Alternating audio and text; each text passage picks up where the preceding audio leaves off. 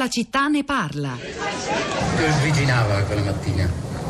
Ma Livia in piazza della loggia ci sarebbe andata anche se fosse venuto giù il cielo. Voleva essere lì, con i suoi colleghi insegnanti, per testimoniare il suo impegno, per difendere la libertà di tutti. Continuava a piovere quando arrivammo. La piazza era già piena. La traversammo da un lato all'altro, cercando con lo sguardo i nostri amici e li vedemmo. Erano a una decina di metri da noi. Stavamo per raggiungerli quando incontrai un amico che mi bloccò per chiedermi delle informazioni. Livia però aveva fretta, fretta di raggiungere i suoi amici e di compiere il suo destino. Io vado, ti aspetto lì, vieni subito, mi disse. Mi fermai un attimo a parlare con quel mio amico, tenendo però sempre d'occhio Livia per non perderla tra la folla. Poi andai verso di lei, che intanto aveva raggiunto il gruppo degli amici. Ero ormai vicinissimo, a pochi passi.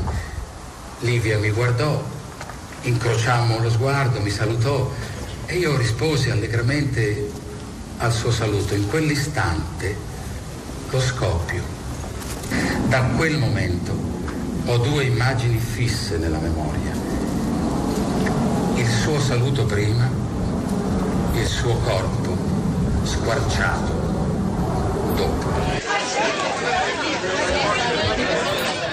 Erano le 10 e 12 minuti del 28 maggio 1974 quando esplose la bomba in piazza della Loggia a Brescia. La vita di Manlio Milani, marito di Livia, si divide in due. Livia era, fu una delle otto vittime, 102 i feriti. Abbiamo sentito qui la sua testimonianza letta da Luciano Bertoli in occasione del Festival Acoustic Franciacorta del, del 2011. E a proposito, abbiamo raccontato la stagione sanguinosa, gli anni 70, 60, 70 eh, del conflitto nordirlandese poco fa in questa puntata dedicata al nostro rapporto con il terrore e con il terrorismo. Beh, anche il terrorismo italiano ritorna sui giornali.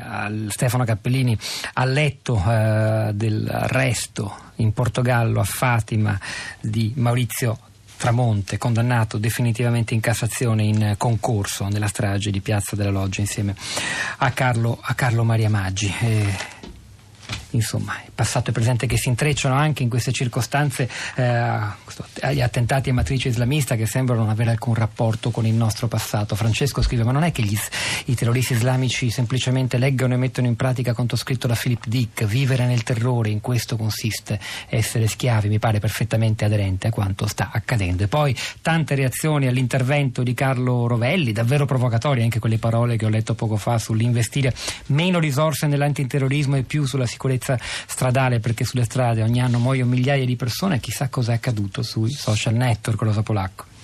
Ciao Pietro, buongiorno. Beh, come sui social network, come accade da stamattina con gli sms, con le telefonate degli ascoltatori, il dibattito è piuttosto eh, vivace, interessante, insomma, le posizioni sono.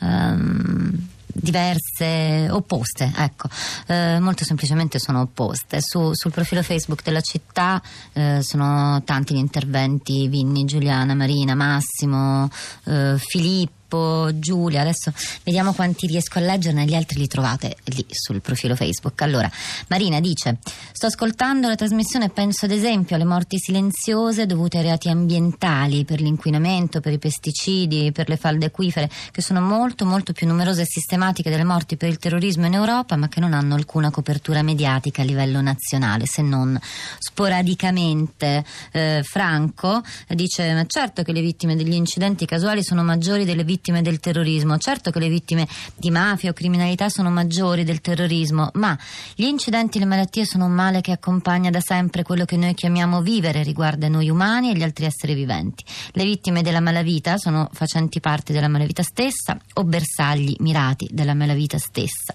Ma i terroristi sparano nel mucchio, tutti sono un bersaglio e tutti i luoghi più normali e più frequentati sono possibili obiettivi. Io non ho paura di essere ucciso dalla camorra se vado allo stadio, ma potrei avere paura di un attentato terroristico.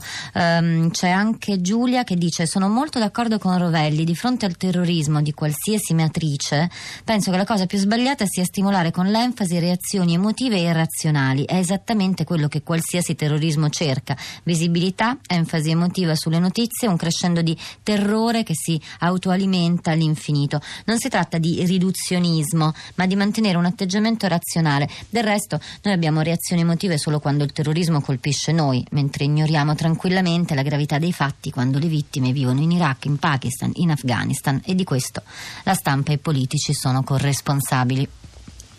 Rosario da Firenze, buongiorno, benvenuto. Sì, buongiorno. A lei.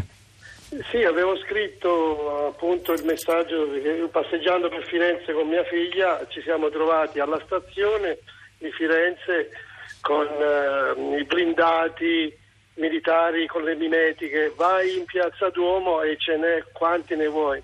E lei dice, papà, ma eh, come mai tutte queste armi che dice, a me fanno paura? Si girava e ci dovevamo girare abbastanza alla larga che lei aveva paura delle armi nonostante avessi spiegato tutto e il perché si trovassero lì.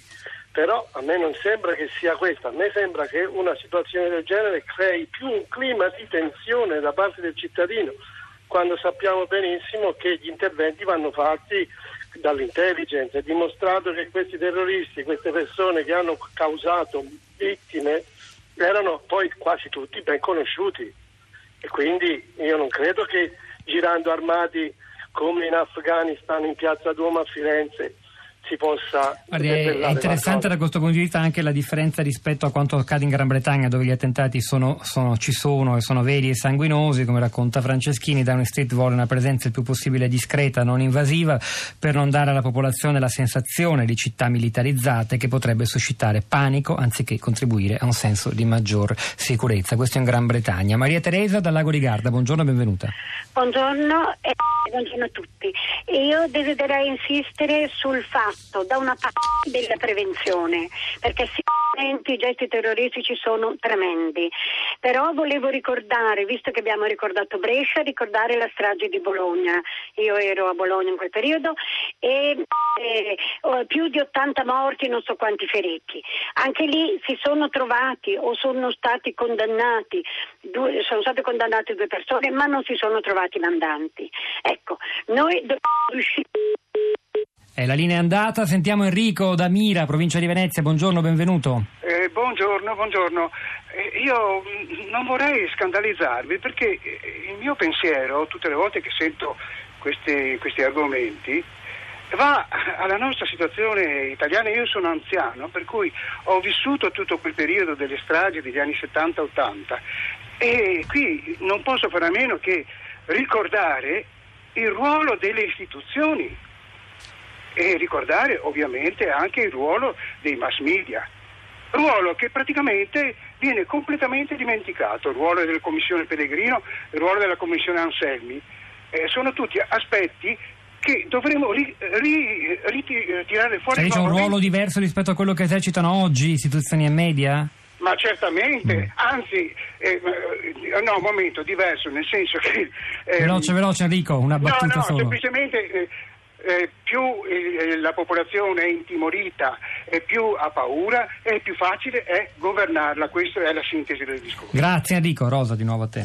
Io ho un paio di tweet. Daniele, quello che sostiene Rovelli ci ricorda quale sia la nostra arma migliore contro il terrorismo e i fanatismi, cioè ragionare. E poi c'è Iris, dice il cervello primordiale che agisce sulla spinta della paura si vuole alimentare di grandi stimoli forti, per esempio le notizie sul terrorismo. Io vi ricordo che sulla città di radio3.blog blog.rai.it potete ritrovare e leggere alcuni degli articoli anche molto interessanti direi che abbiamo citato durante la puntata di oggi. E tra poco vi renderemo possibile di ascolto di alcuni estratti audio della puntata di oggi. Poi è il momento di lasciare la linea a Roberto Zichitella per Radio Tremondo, alle 11.30 seguirà Radio Trescenza, non prima però di avervi ricordato che oggi c'erano alla parte tecnica Massimiliano Capitolo, Piero Pugliese alla regia, Pietro del Soldario Polacco a questi microfoni e poi al di là del vetro Florinda Fiamma, Cristina Faloci e la nostra curatrice Cristiana Castellotti. A domani.